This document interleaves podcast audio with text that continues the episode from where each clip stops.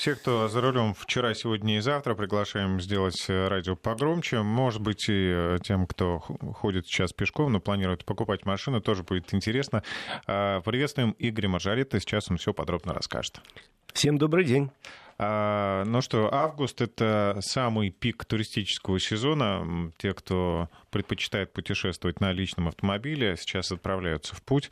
А, Крым, да, несколько советов. Крым, Краснодарский край и так далее. Несколько советов для тех, кто собирается э, в самых популярных направлениях поехать. Это Крым, Краснодарский край, курорты, берег Черного моря. Замечательно, все, молодцы. Э, там, правда, хорошо, но просто некоторые советы тем, кто э, отправится на автомобиле. Сам я на автомобиле в эту сторону в этом году еще не ездил, но сразу несколько моих коллег уже вернулись из путешествий. Я собрал некоторые общие впечатления, некоторые замечания и, соответственно, хотел вам сказать. Во-первых, что касается выезда из Москвы или центральных регионов, у нас тут э, трасса одна, М4 Дон, основная, самая, с одной стороны, неплохая, в хорошем состоянии, она, с другой стороны, она достаточно перегруженная, особенно летом, и поэтому очень э, тщательно выбирайте время выезда, рассчитайте его так, чтобы не попасть в пробки. Пробочные места известны на трассе М4 Дон. Э, у нас так получается, что вот человек уходит в отпуск, уходит он, конечно, формально с понедельника, на самом деле в пятницу последний рабочий день, Живет он где-то в центральном регионе России. В пятницу он собирается, а с утра, в субботу стартует всей семьей и попадает в основные пробки. Или воскресенье. Поэтому просто имейте в виду, что если вы выезжаете в сторону юга, все почему-то очень такие умные выезжают в субботу. Хотят лишние там, два дня прихватить. Это, конечно, замечательно, но все-таки это самое напряженное время недели. Вы попадаете в основную волну, и э, очень много вероятностей, что вы в некоторых местах будете стоять. А когда же лучше выезжать тогда? Ну, во-первых, для тех, кому все равно, я лично по своему опыту, я выезжаю в ночь. Ночью э, трафик не такой оживленный. Э, если вы нормально водите автомобиль ночью, то можно выехать и ночью. Или у вас нету маленьких детей, или наоборот, они есть, они а спят. в день недели? А в день недели лучше выезжать, наверное, все-таки в понедельник понедельник, спокойно во вторник и так далее, потому что, еще раз говорю, выходные дни самые напряженные. Мало того, что отпускники едут на море, тут еще дачники добавляются, плюс еще люди, которые едут по своим делам в выходные, ну мало ли куда, там к родственникам я еду. В конце концов, в Воронеже у меня там тетя живет. Вот я к ней хочу. И я тоже попадаю в эту пробку. Поэтому просто рассчитайте, а если вам не лень, посмотрите динамику по э, каким-нибудь системам, ну, по тому же Яндексу где пробки, в какое время, я вам могу сразу сказать, что лучше не выезжать в субботу утром. Ну, а дальше решайте сами. Э, значит, смотрите, по трассе Дон у нас она э, по большей части скоростная, но платная. Поэтому, соответственно, самые высокие расценки вы можете, конечно, объехать, есть дублеры. Но по скоростной дороге один раз туда проехать, один раз сюда, не такие большие расходы, зато быстро, действительно. Но Опять же, ночью в два раза цены, как правило, за проезд дешевле. Для тех, кто едет ночью, просто имейте в виду. Э, это гораздо будет дешевле, а еще проще или купить, или взять э, на прокат, или у друзей транспондер. Это такая коробочка маленькая, на которую вы кладете деньги, ну не сверху на нее, а на, на электронный счет. И, соответственно, э, подъезжаете к пункту взимания платы, вам нужны отдельные ворота, где написано транспондер, Т-пас, написано по-английски – вы подъезжаете, и там автоматически открывается шлагбаум, который видит, чувствует. Этот транспондер, во-первых, в очереди стоять не надо, во-вторых, не надо связываться с наличными и ждать, пока вам сдачи отсчитают. И там, где, вот еще раз говорю, недостаток выезда в субботу, потому что все поехали, и на пунктах взимания платы бывает серьезные очереди. Вот реально, в субботу и в воскресенье.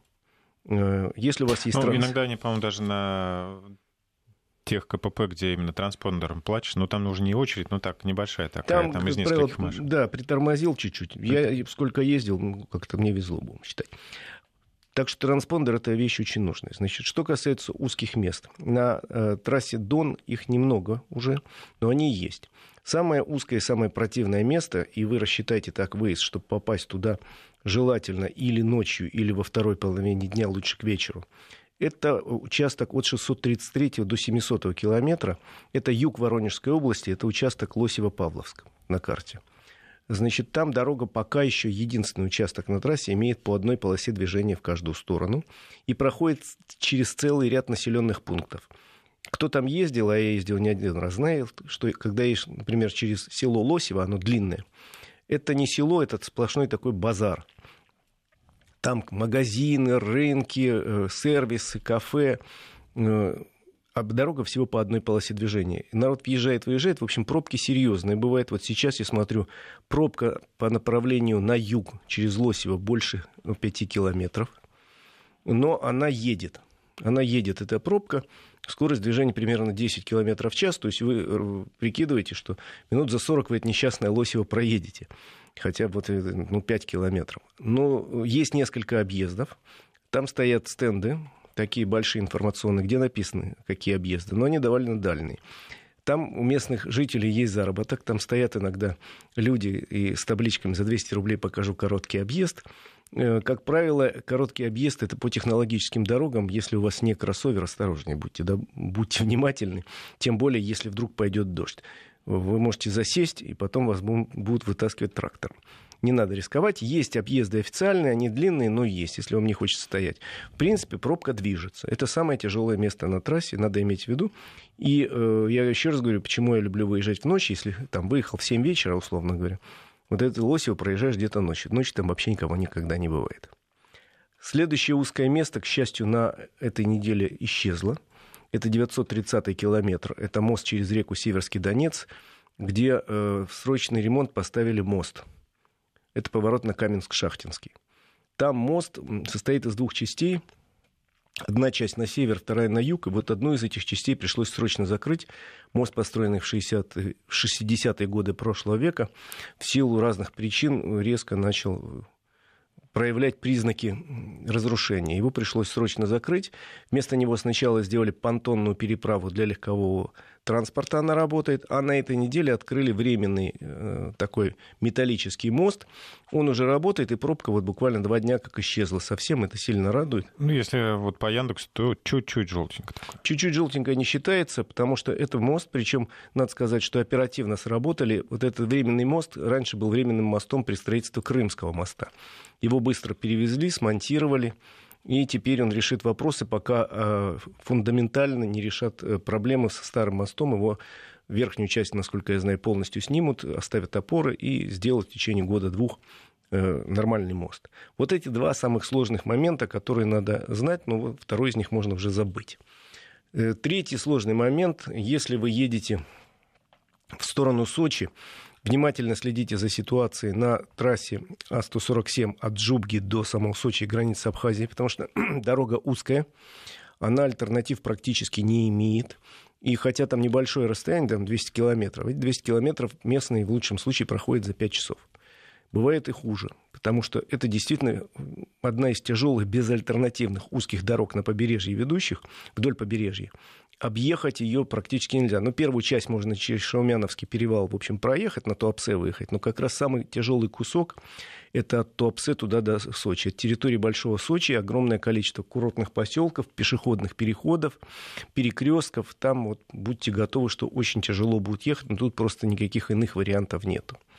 Для тех, кто поедет в сторону Крыма, опять же, предупреждение вот какое. Есть две возможности доехать. Первое сначала вы едете до Новороссийска, потом по местным дорогам до Крымского моста. Вторая, у Краснодара уходите направо и местными дорогами, опять же, идете в сторону Крыма. К сожалению, на сегодняшний день э, скоростных, ну и вообще э, современных дорог, которые бы вели от Краснодара к Крымскому мосту, увы, пока не существует. Это все в планах, но сегодня, увы, придется по Э, петлять, конечно, через Славянск на Кубани, самый простой вариант, вот смотрю сейчас, какие там пробки, и выехать уже ближе к мосту, или через юг э, можно ехать через Абинск через Крымск. Ну, вариантов несколько, через Новороссийск. Все они достаточно тяжелые. Если вы посмотрите сейчас на карту, проблем много.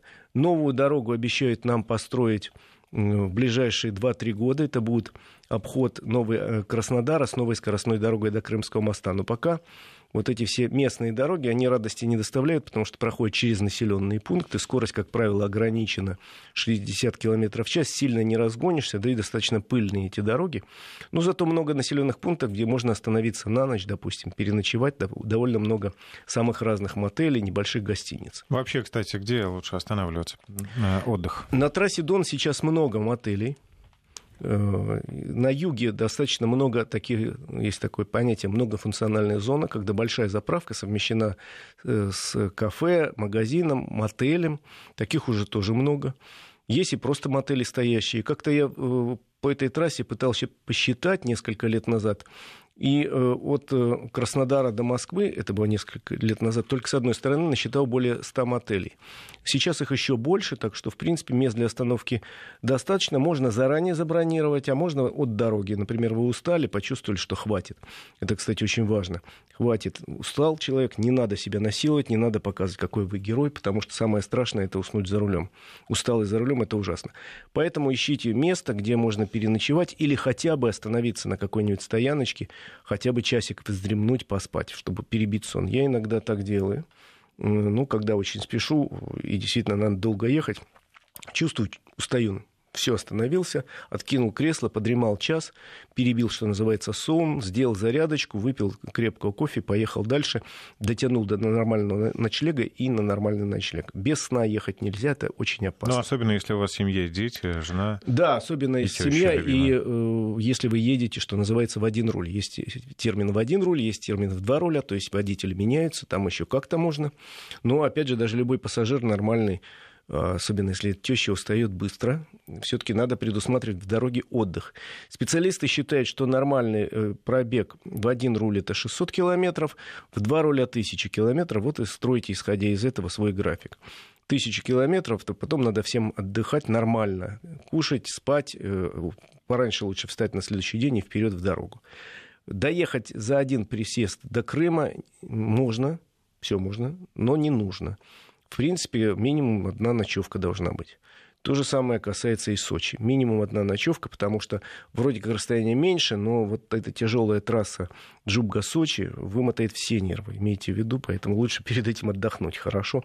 Где-нибудь в районе Ростова, Тире, Краснодара очень много мотелей, да и в самих городах есть где остановиться, если у вас там есть, может, родня, а нету, то хотя бы посмотрите интересные, красивые города и Ростов, и Краснодар. Ну, кстати, обидно, когда едешь, гонишь, а кругом красоты не видишь. Да, я могу специально рассказать, я несколько раз вправо-влево вдоль от трассы Дон уезжал и находил фантастические места, начиная от каких-то красивейших замков, вот в районе Воронежа есть замок один фамильный, расскажу потом как-нибудь про него. И это севернее Воронежа. А южнее Воронежа есть потрясающие пещерные монастыри, очень красивые. И это только вот, вот первые два, что мне сразу приходит в, город, в голову место. Значит, если вы едете в Крым, э, имейте в виду следующее. Крым, э, Россия, безусловно, никто тут не спорит, но там есть некоторые особенности, которые надо знать. Я об этом не задумался, но вот сразу несколько коллег, вернувшись оттуда, попросили меня сказать, что есть. Во-первых, в Крыму достаточно э, плохо пока на сегодняшний день развита сеть безналичных платежей. То есть наличка с собой? Э, банкоматы есть, но их мало, и вы имеете в виду, надо будет искать. И э, безналичные платежи привычно, так как это делается в основной части России, в любом магазине берут карточку. В Крыму это нет, э, невозможно пока. И поэтому э, лучше иметь наличку. К сожалению, возвращаются старые времена. Если вы едете туда, надо тащить. что мой товарищ с женой и с детьми приехал в гостиницу, ему говорят, нет, только наличные. Ему пришлось, там, полдня он потратил на поиски банкомата. Нашел, снял, привез. В магазинах, естественно, берут карточки, но только в крупных, больших продовольственных супермаркетах. В большинстве магазинов карточки не берут, так же, как не берут их в ресторане. Так что, увы, придется или наличку вести с собой, или искать банкоматы там, но имейте в виду, поскольку банкоматы это непривычных нам банков, там работают банки, которые мы, может, и не знаем. Здесь, в основной части России, то берут, э, в общем, процент свой за обналичку. И ну, процент... Таким образом, лучше, если вы боитесь вести крупную сумму там, через всю страну, то просто на подъезде к Крымскому мосту, где-то в Краснодарском крае, да. можно заехать в банк и снять необходимую сумму. Это что касается наличных. Во-вторых, надо иметь в виду, что в Крыму бензин дороже российского, общее среднероссийского, примерно на 5 рублей. Поэтому, ну, 5 рублей не, не, не такая страшная цифра, но все равно перед, лучше перед Крымским мостом залейте полный бак, потом получите удовольствие. И еще хотел сказать два момента по поводу Крыма. Во-первых, трасса Таврида, которая соединяет Крымский мост мимо Керчи, Феодосии, туда пошла к Симферополю, а потом поворот э, собственно, к Ялте, там, к Севастополю, она пока сдана только э, в тестовом режиме, что называется. На сегодняшний день она узкая пока еще. Э, она не все населенные пункты обходит, и средняя скорость даже, э, и э, разрешенная скорость даже на сданных участках, как правило, 60 км в час. Поэтому пробки пока в Крыму еще есть, особенно на участке, когда вы проехали через Крымский мост, говорят, потрясающе. Вот никак еще не могу собраться. Кстати, между прочим, вот по слухам, многие едут в Крым даже не ради красот Крыма, а ради того, чтобы проехать по мосту. Говорят, в общем, красиво. Он же 19 километров длиной с подъездными путями. Пока ничего подобного в России нигде нет, и поэтому, вот, говорят, удовольствие. Поэтому движение на мосту очень медленное, потому что все притормаживают, uh-huh. стараются ехать в правом ряду. Да, красота какая! Ну, через море 19 километров. Ну, я считаю, что тогда действительно лучше держаться правых рядов, чтобы тем, кто спешит, не мешать в левых э, Пробки рядах проезжать. на трассе Таврида пока еще достаточно частое явление, существенное, но еще раз говорю, э, бензин в принципе дороже, чем в России. Кроме трассы Таврида дороги потихоньку ремонтируются, хотя надо понимать, кто был в Крыму, я был в прошлом году, когда сворачиваешь с основных трасс, такое ощущение, что дороги там не ремонтировались со времен Советского Союза. Это правда. Многие дороги ремонта со времен СССР не знали, и только последние несколько лет ими занялись, поэтому э, в принципе, в целом, если вот а, оценивать состояние дорожной сети Крыма, то э, больше троечки вряд ли поставишь. Другое дело, что климат, поскольку теплый, жаркий, поэтому они дольше хранятся, эти дороги. Не так быстро не разрушаются. Так, но э, лучше я бы там ездил только на э, кроссовере или внедорожнике по крымским дорогам, если вы собираетесь куда-то вправо-влево, особенно э, там же потрясающие интересные горные ландшафты, посмотреть где-то места интересные. Будьте готовы к тому, что дороги будут не очень хорошие, и на седане с маленьким дорожным просветом может быть не очень комфортно. Ну и последнее предупреждение по поводу Крыма. Для тех, кто не знает, к сожалению, там достаточно сложная система сотовой связи, роуминг, и поэтому до подъезда э, в Крым надо поставить себе какую-то, посмотрите в вашей сети телефонной, какая система роуминга удобная для Крыма. Иначе придется платить очень дорого, это сильно обидно. Потому что Россия, а платишь как, как будто ты за границей. А, несколько сообщений от наших слушателей по поводу поездки в Крым. Пишут, на Тавриде нет заправок карты принимают. Ну, в общем, как э, Игорь сказал, что где-то принимают в крупных э, местах, а где-то могут вам отказать и отправить вас за наличными, а это будет серьезная а, Потеря времени. проблема. Да. Есть банкоматы, дающие деньги э, без комиссии. Но, но их надо поискать. Их надо поискать, да. Что еще? Какие э, замечания? По поводу транспондера на автодоровских трассах. Э, приобрел транспондер, поехали из Питера. Имейте в виду, что на подъезде к Москве последний участок не автодоровский, транспондер не работает, хотя на участок пропускает. Он Платить работает. придется налом и довольно много. Нет, он работает, я ездил, он работает. Просто этот участок, который многие ругают, он концессионный. Это участок, который идет э, из Москвы, трассы М11, мимо Шереметьево до практически Солнечногорска, э, вот этот большой участок, самый дорогой, он э, его построили российская и французская компания за свои деньги, его не было. И они выставили самый высокий ценник. Самый высокий ценник, знаете, что до, до, днем до Шереметьево 300 рублей доехать. Хотя там... До Шереметьево Б даже 450 по-моему. 300 до э, обычного. Ну, в общем, дорогой этот участок. С другой стороны, не хочешь называться, не пользуйся. Пожалуйста, есть трасса М10. Я ездил, транспондер там работает, автодоровский. Другое дело, скидки не дает.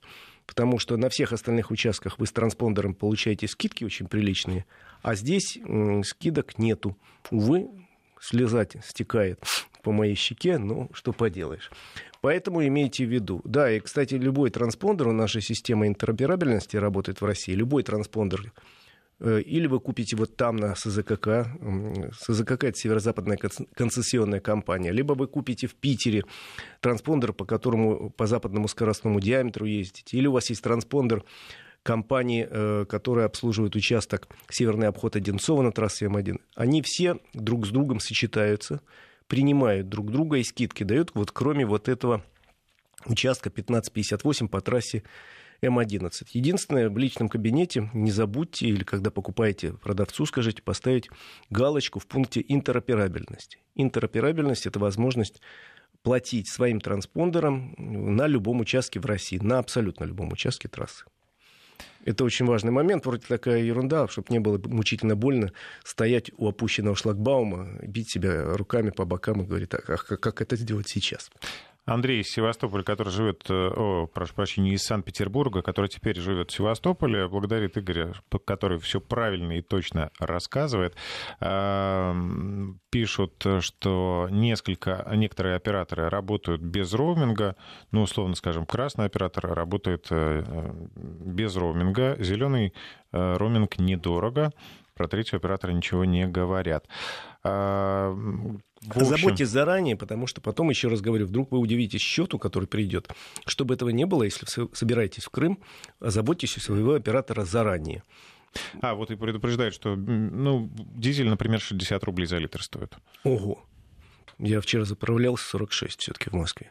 Нет, я не думал, что так дорого дизель. Мне сказали, бензин в среднем на 5 рублей дороже. Ну, вот будьте готовы к тому.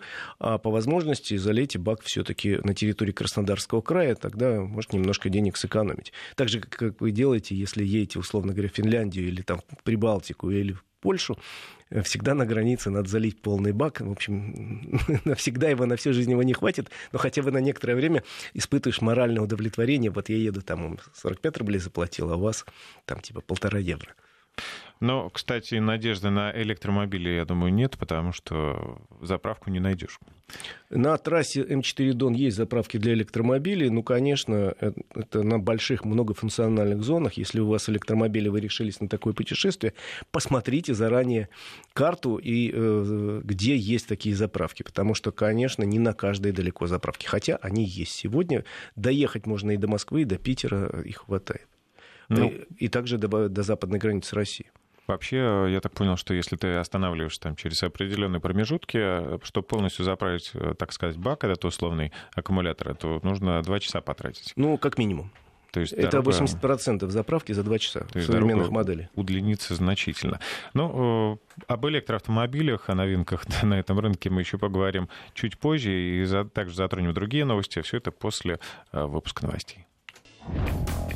Автодетали с Игорем Маржаретто. Э, в студии Евгений Яковлев и Игорь Маржаретта. Игорь, предлагаю еще несколько сообщений про Крым э, и несколько комментариев. Пишут, что вот недавно приехал из Крыма, бензин дороже на 2-4 рубля, на заправках принимают карты. Э, Не на всех. На мосту скорость 100-110. Еще несколько сообщений. Значит, совет заправляться в Тюмрюке. Ну, да, как мы говорили, совет. да, на подъезде. Ну, пишут, что у самого Крымского моста большая очередь на э, да, лучше заранее залить полный бак. По поводу бензина еще пара слов. Значит, если вы едете по трассе Дон, достаточно много крупных сетевых серьезных АЗС. Много вот тех самых многофункциональных зон, о которых я говорил. И лучше, конечно, заправляться там. Один мой товарищ произвел эксперимент на собственной машине. Он пытался несколько раз заправиться на небольших и не очень внешне таких надежных АЗС. Специально? Ага, очередей не было. Э, машина у него в ремонте стоит сейчас, потому что двигатель пришлось перебирать. Не надо заправляться на АЗС, которым вы не доверяете. Причем он говорит, есть вроде такие страшненькие, ничего бензин, а есть так поприличнее, а бензин я говорю, Петя, зачем ты заливал бензин, который, как ты сам говоришь, пахнет фекалиями? Ну, мне, говорит, интересно было, доеду или не доеду. Ну, знаете, безумству храбрых по песне он не доехал. Пахнет ослом.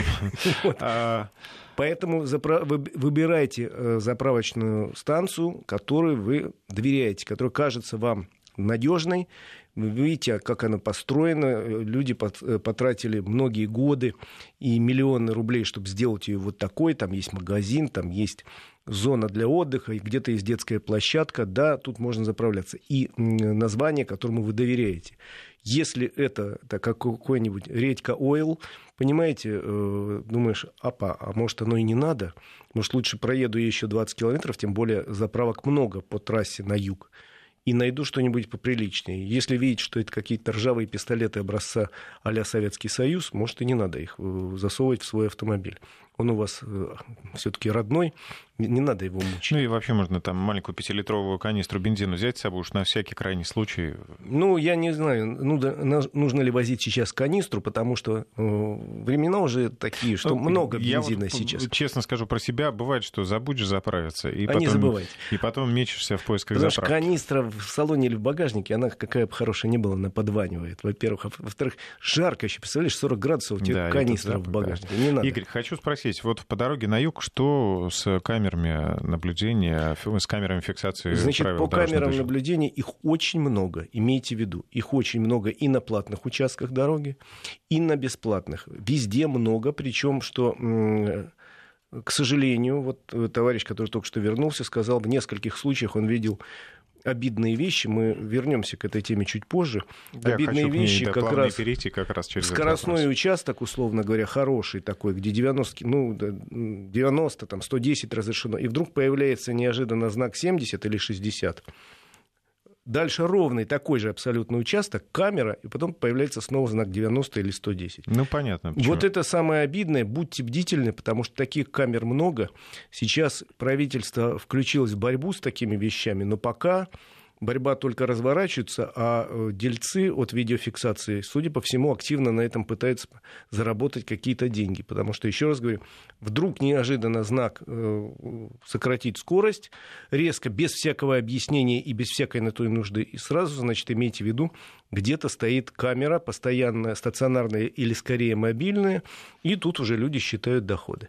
Вот интересная история из Брянска, ну, в общем, не прямо вчерашняя, но недавно было в Брянске сторож дорожной видеокамеры, так их называют, вот эти, которые стоят машины возле да. треног передвижных, а, пожаловался на падение доходов. А следующая новость, что тоже вот этот сотрудник э, уже э, стоит на автомобиле Porsche Cayenne, также охраняет камеру.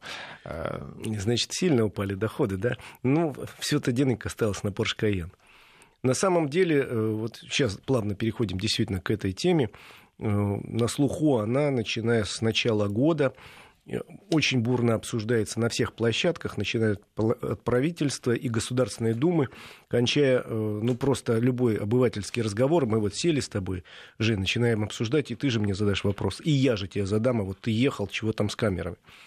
С одной стороны, камера – это вещь, которая позволила действительно сократить аварийность и смертность на российских дорогах очень сильно – После того, как появились камеры в крупных городах, на трассах, все специалисты говорят, что камера один из таких серьезных причин, почему удалось смертность и аварийность сократить. Потому что, да, начали меньше и не так нагло нарушать в наиболее опасных местах. Снизилось, соответственно, число ДТП и погибших тоже.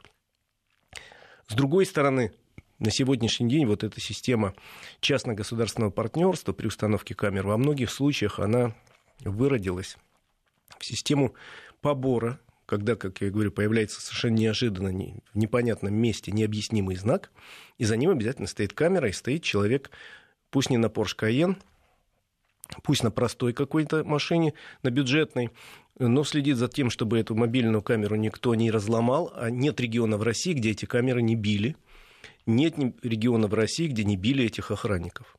Отношение к ним своеобразное, потому что все уже теперь знают об этом, и президент сказал, что, к сожалению, сложились некрасивые схемы, когда, э, например, частная компания берет на себя необходимость, такую тяжелую обязанность собирать штрафы, но при этом э, проговаривает условия, что там типа две трети штрафа я забираю себе. И она, конечно же, это частная компания, сильно заинтересована, чтобы штрафов собрать больше. Для чего?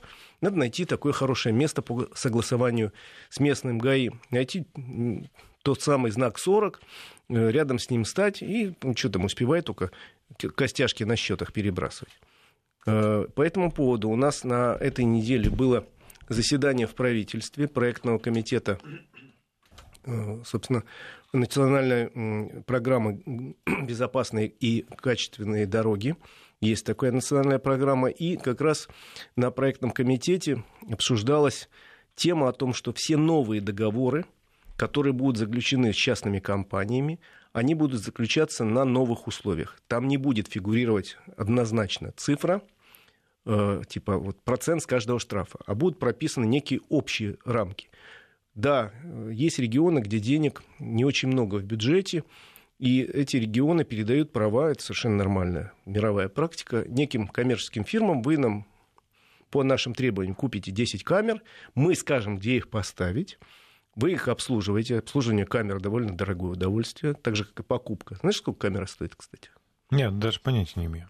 Ну, то есть... Хорошая камера стоит от полутора до 5-6 миллионов рублей. Одна одна. Потому что это очень сложное устройство. Э, особенно если это камера, которая может фиксировать, современная вот продвинутая камера фиксирует до 30 видов нарушений. Это не только превышение скорости, но и самые разные, начиная там от э, выезда на встречную полосу, на обочину, там, проезд на красный свет, через вступление, так, до 30 видов. То есть я не могу просто так пойти, э, вот решить, э, решил я пойду, я вот подрабатывать этим методом, купить себе эту камеру. Нет, ну, во-первых, не можешь, ты должен заключить с государством договор, выиграть тендер и так далее. Нет, сначала выиграть тендер, а потом заключить договор. Я что хочу сказать что теперь будут все договоры заключаться только таким образом, сказал первый вице-премьер Акимов, что э, значит, вот есть сумма некая, вы нам покупаете камеры, а мы вам потихоньку компенсируем все затраты, но не исходя из количества штрафов, а исходя, скажем, из времени работы.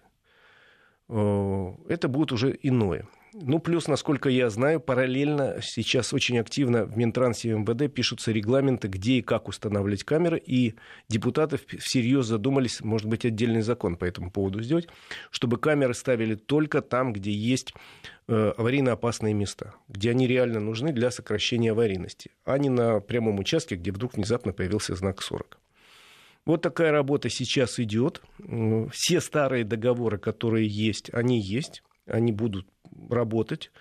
Ну, скажем, там в Московской области камеры, которые работают, их было 150, теперь еще 200 прибавилось. Они будут работать по существующему договору до конца его действия, по-моему, в течение двух лет, где с каждого штрафа 233 рубля получает компания.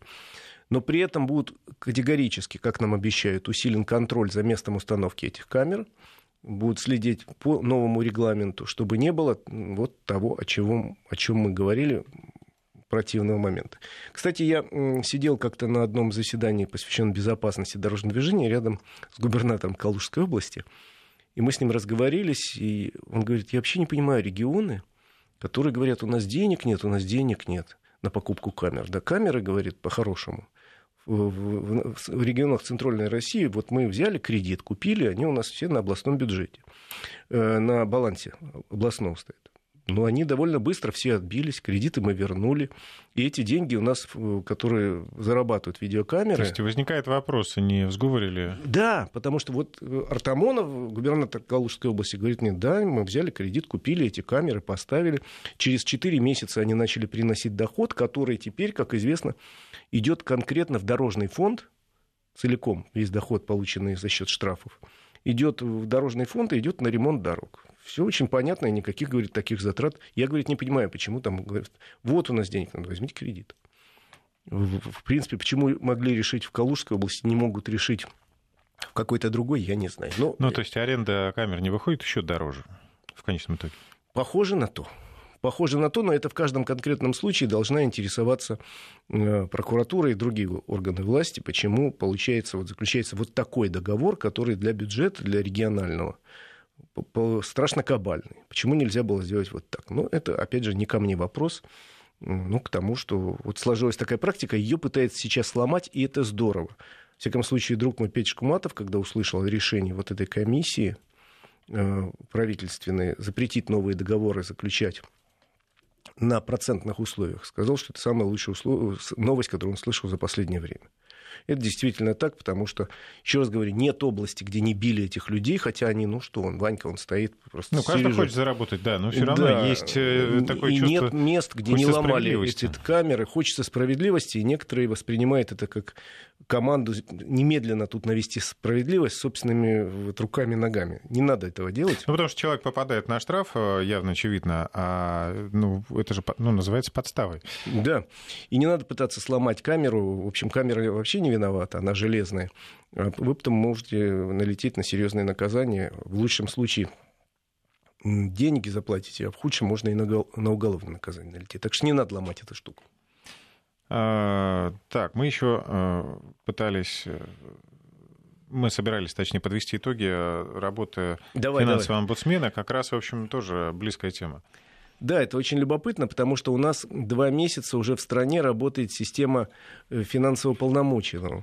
Значит, кто не знает, э, но с 1 июня, в принципе, если вы недовольны решением страховой компании, ну, это одна из э, разновидностей работы, у него много направлений работы, это одно из направлений работы финансового полномоченного, споры со, страховым, со страховыми компаниями. Они довольно часто случаются, и если вы недовольны тем, как вам рассчитали ущерб, сколько вам заплатили, как вас отремонтировали и так далее, вы теперь, прежде чем идти в суд, как раньше, теперь по закону должны отправиться в офис финансового полномоченного. Красиво называется омбудсмен. Э, офис есть в каждом регионе. В принципе, э, можно туда не идти ножками, а по электронной почте послать свою жалобу. Ну и, соответственно, в течение довольно быстрого времени 15 дней он должен дать э, ответ. Причем, если вы жалуетесь на страховую компанию, вы в любом случае ничего не платите. В отличие от суда, где надо заплатить госпошлину, вы не платите ничего, платит только страховая компания эту самую пошлину, а э, гражданин нет. Ну и, соответственно, если решение выносится, оно выносится тут же, э, не обжалованию уже не подлежит. Если омбудсмен решил, что вы правы, компания обязана заплатить. Если он решит, что вы не правы, ну, значит, вы не правы, потому что они действуют на основании закона, есть несколько шаблонов, есть прецеденты уже на основании своих же прецедентов они работают. И за два месяца жалоб на то, что решение неправильное, пока не было. Мне понравилась вот какая цифра – за месяц там получено порядка 8,5 тысяч заявлений. При этом 6 тысяч были возвращены заявителям. По какой причине? По причине того, что они нарушили порядок подачи, они вместо того, чтобы пойти сначала в страховую компанию и пытаться с ней разобраться, сразу начинают жаловаться. Угу. Вообще странная у нас политика наших людей. То есть, понимаете, есть, вот появился некий добрый барин, пойду как к доброму барину, он уж точно рассудит. Ну, вообще-то первоначально надо пойти в свою страховую компанию, подать документы и сказать, вот вот, вот это произошло. Они э, скажут, да, нет, начислят сумму. Если вас не устраивает их решение или сумма, тогда идите уже к финансовым, это самому уполномоченному. У нас почему-то две трети людей сразу пошли к нему жаловаться на компанию, с которой еще сами не поговорили толком. Очень странно, конечно, но это говорит, к сожалению, о полной юридической безграмотности. Ну хорошо, получается, сколько там осталось? Около трех тысяч? Да, около трех тысяч жалоб приняты в работу, ну и, соответственно, в течение какого-то времени выносится решение. Пока их не так много вынесено, вот э, из этих трех тысяч, сказано, порядка 200 решений уже сразу были вынесены, и э, примерно 50 на 50 складывается отношение. То есть в 50 случаях люди, э, финансовый уполномоченный сказал, да, э, гражданин Иванов действительно недополучил сумму на ремонт еще там 1050 рублей, пожалуйста, начислите его. И в этом случае по закону э, страховая компания спорить уже не будет, она просто начислит эти деньги, ну, а, соответственно, в 50% сказали, вы не правы. Но э, на самом деле все было выплачено законно. То, что вы хотите, это уже выходит за рамки закона. Считаете, что вам мало денег здесь, но вы имеете право требовать, но уже не со страховой компании, а с виновника ДТП. Это закон не запрещает. Это просто взаимоотношения со страховой компанией. Таким образом разгружаются суды, которые были перегружены делами по поводу ОСАГО. Таких дел в год суды разбирали свыше 300 тысяч и, в общем, задыхались уже. Поэтому был придуман такой институт финансовых уполномоченных. Финансово уполномоченный, он один у нас по стране, Юрий Воронин его зовут, а, а у него есть штат, порядка 200 человек по всей стране, которые, собственно, разбирают. Еще раз говорю, это все квалифицированные юристы, специалисты именно в этом страховом праве и они во многом действуют по шаблонам уже тех решений, которые были приняты, которые были неоспоримы. Теперь уже просто вот по кальке принимают, вот, если все, все совпадает, почему бы и нет, это упрощает жизнь всем сторонам процесса. А, мы обещали поговорить э, об электрокарах. Значит, я ну, скажем, электрокар — это, наверное, неправильное определение, да, электроавтомобиль? Электроавтомобиль. Тут в сети появились очередные изображения будущего нашего автомобиля, который вот обещают уже начало продаж осенью. Это электромобиль Zeta. Производить его будут в Тольятти не на автовазе. К автовазу это не имеет производства ни малейшего отношения. Просто Э, видимо, там просто и кадры хорошие, и какие-то площади нашлись, и инженерные кадры, которые создали этот автомобиль. Выглядит он спорно, он маленький такой, трехдверный, четырехместный. Но зато говорят, что будут разгоняться до 120 км в час, э, проезжать без зарядки 200 километров и стоит будет до 450 тысяч рублей. Ну, выглядит действительно очень, очень спорно, спорно да. Ну, посмотрим. Я э, жду. Нам говорят, что вот автомобиль вот-вот появится. И обещают 10 тысяч автомобилей в год продавать. Правда, кому, я не очень понимаю. Потому что у нас в стране рынок электромобилей смешной. Ну, дело в том, что сейчас самый дешевый электромобиль стоит э, весьма внушительных денег, не У 450 нас новых электромобилей в стране практически не продают, за исключением некого количества автомобилей Тесла, которые полуофициально завозят в страну новыми. А все остальное, за счет чего пополняется рынок, это, как правило, электромобили, э, в первую очередь... Из Японии, да? Праворульные из Японии, их закупают для своих нужд. Стоит это очень, не, там вот поддержанные, очень недорого. И, в частности, в Владивостоке активно используется в виде такси, выгодно. Э, в принципе, весь рынок электромобилей, весь парк электромобилей в стране 3,5 тысячи машин – и пополнение идет на Востоке за счет сильно поддержанных автомобилей. В европейской части это новые автомобили типа Теслы, очень дорогие. А вот ниша бюджетных маленьких электромобилей у нас вообще пустует, потому что спроса нет. Одна всего компания Mitsubishi пыталась продавать. Сейчас Рено пытается продавать немножечко, но продажи очень маленькие. А Рено вот это Твиз, или как он не Твизи. Твизи, который совсем на одного, на двух человек. Да, а, значит, Mitsubishi продавала AME в течение нескольких лет, продала за несколько лет пару сотен автомобилей, к сожалению. Э, они, поскольку дорогие, маленькие и пробег небольшой, смысла в нашей стране с нашим климатом особенно не имеет. У нас, еще раз говорю, покупают ценители из числа богатых людей в европейской части новые или не очень новые электромобили, если у них есть возможность завести третий, четвертый автомобиль в семье – я знаю двух владельцев автомобилей Тесла. У них, уверяю тебя, это не первый автомобиль в семье. Могу поверить. Да. А э, на Востоке, да, там тоже это не первый автомобиль в семье. И ниша маленьких э, компактных электромобилей, как мне кажется, в России на рынке равна нулю. Ну, посмотрим. Безумству храбрых, еще раз говорю, поем мы песню. Если компания Zeta считает, что это будет, имеет какой-то коммерческий коммерческую перспективу, пусть она попробует, а мы посмотрим. Э, довольно тяжело вести бизнес в стране, где нет никаких льгот, потому что владельцы компании Tesla, которые год несут убытки, но государство их частично покрывает, американское. То же самое на европейском рынке. Многие компании, э, которые предлагают автомобили, еще предлагают от имени государства серьезные скидки налоговые и э, прямые скидки при покупке. Там ты можешь получить приличную сумму в виде компенсации сразу. Плюс государство берет на себя очень многие расходы. У нас абсолютно никаких скидок нет, за исключением Спасибо правительству Москвы и правительству Московской области тоже. Там э, и там, и там разрешена бесплатная парковка для электромобилей. Вот единственная льгота. Ну вот красота, на самом деле. Купил вот эту машинку за 450 тысяч. Эта сумма близка к годовому абонементу на парковку в центре Москвы. Да, и катайся себя. И спокойно катаешься. А, ну и в двух словах ты еще обещал рассказать о люксовых автомобилях, э, а, которые чаще всего эвакуируют.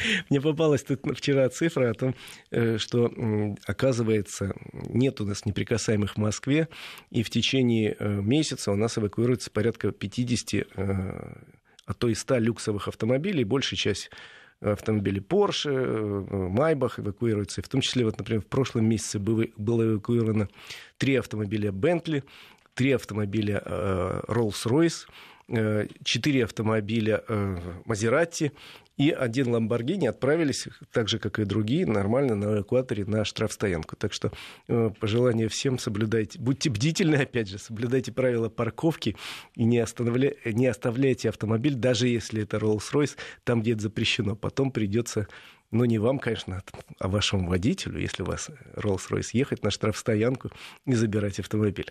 Я, честно говоря, не видел никогда, как эвакуируют Rolls-Royce, но интересно посмотреть. Из чувства социальной справедливости, наверное. Ну, на самом деле, вопрос тогда действительно к водителю. Почему, если он высадил ну, своего да. работодателя, зачем он стал в каком-то неположенном месте? Непонятно, потому что обычно все-таки такой автомобиль с водителем. Нет, ну Ламборгини, наверное, человек приехал, представляешь, что оставил, приходит, а его нету и не спасла э, цена автомобиля от э, того, что его эвакуируют. Ну, наверное, просто эвакуируют более нежно и аккуратно его грузят. Ну, вообще, кстати, вот у нас несколько секунд остается, я хочу добавить, помнишь, был разговор о том, что эвакуировать надо только те машины, которые действительно мешают проезду, или там затрудняют движение, или пешеходов, или э, других машин. Конечно, теоретически так и должно быть. К сожалению, у нас законодатели не пришли к такому выводу, и у нас эвакуируют на двух основаниях. Первое основание действительно мешает проезду, и э, противоречит э, запретам в ПДД, ну, там нельзя, например, бросить машину там, на перекрестке. А второе, если поставили под знаком «нельзя». А нельзя у нас очень много где. Спасибо большое, Игорь Маржарета. До новых встреч в эфире. Всем хорошей дороги. Автодетали